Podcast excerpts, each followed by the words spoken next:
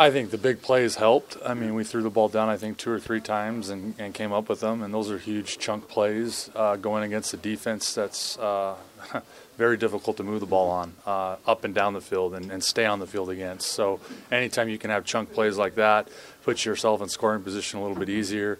And then our offense can ball control. So, from there, we're, we're usually okay.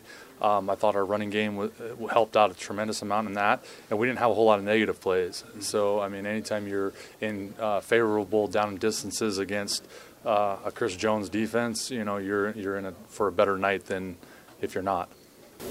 You've got eight players that didn't play in either game against Winnipeg starters. Didn't play either game against Winnipeg, and 20 out of 25 starters that, that didn't play in either two or one.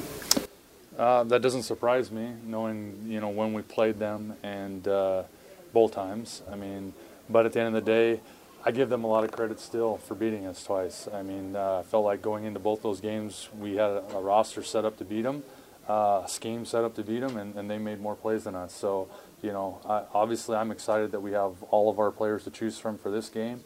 Um, you know, definitely more guys to choose from than the previous two. But at the end of the day, that roster, our roster has to go out and defeat them, and that's our main goal, our objective, um, and it needs to be accomplished.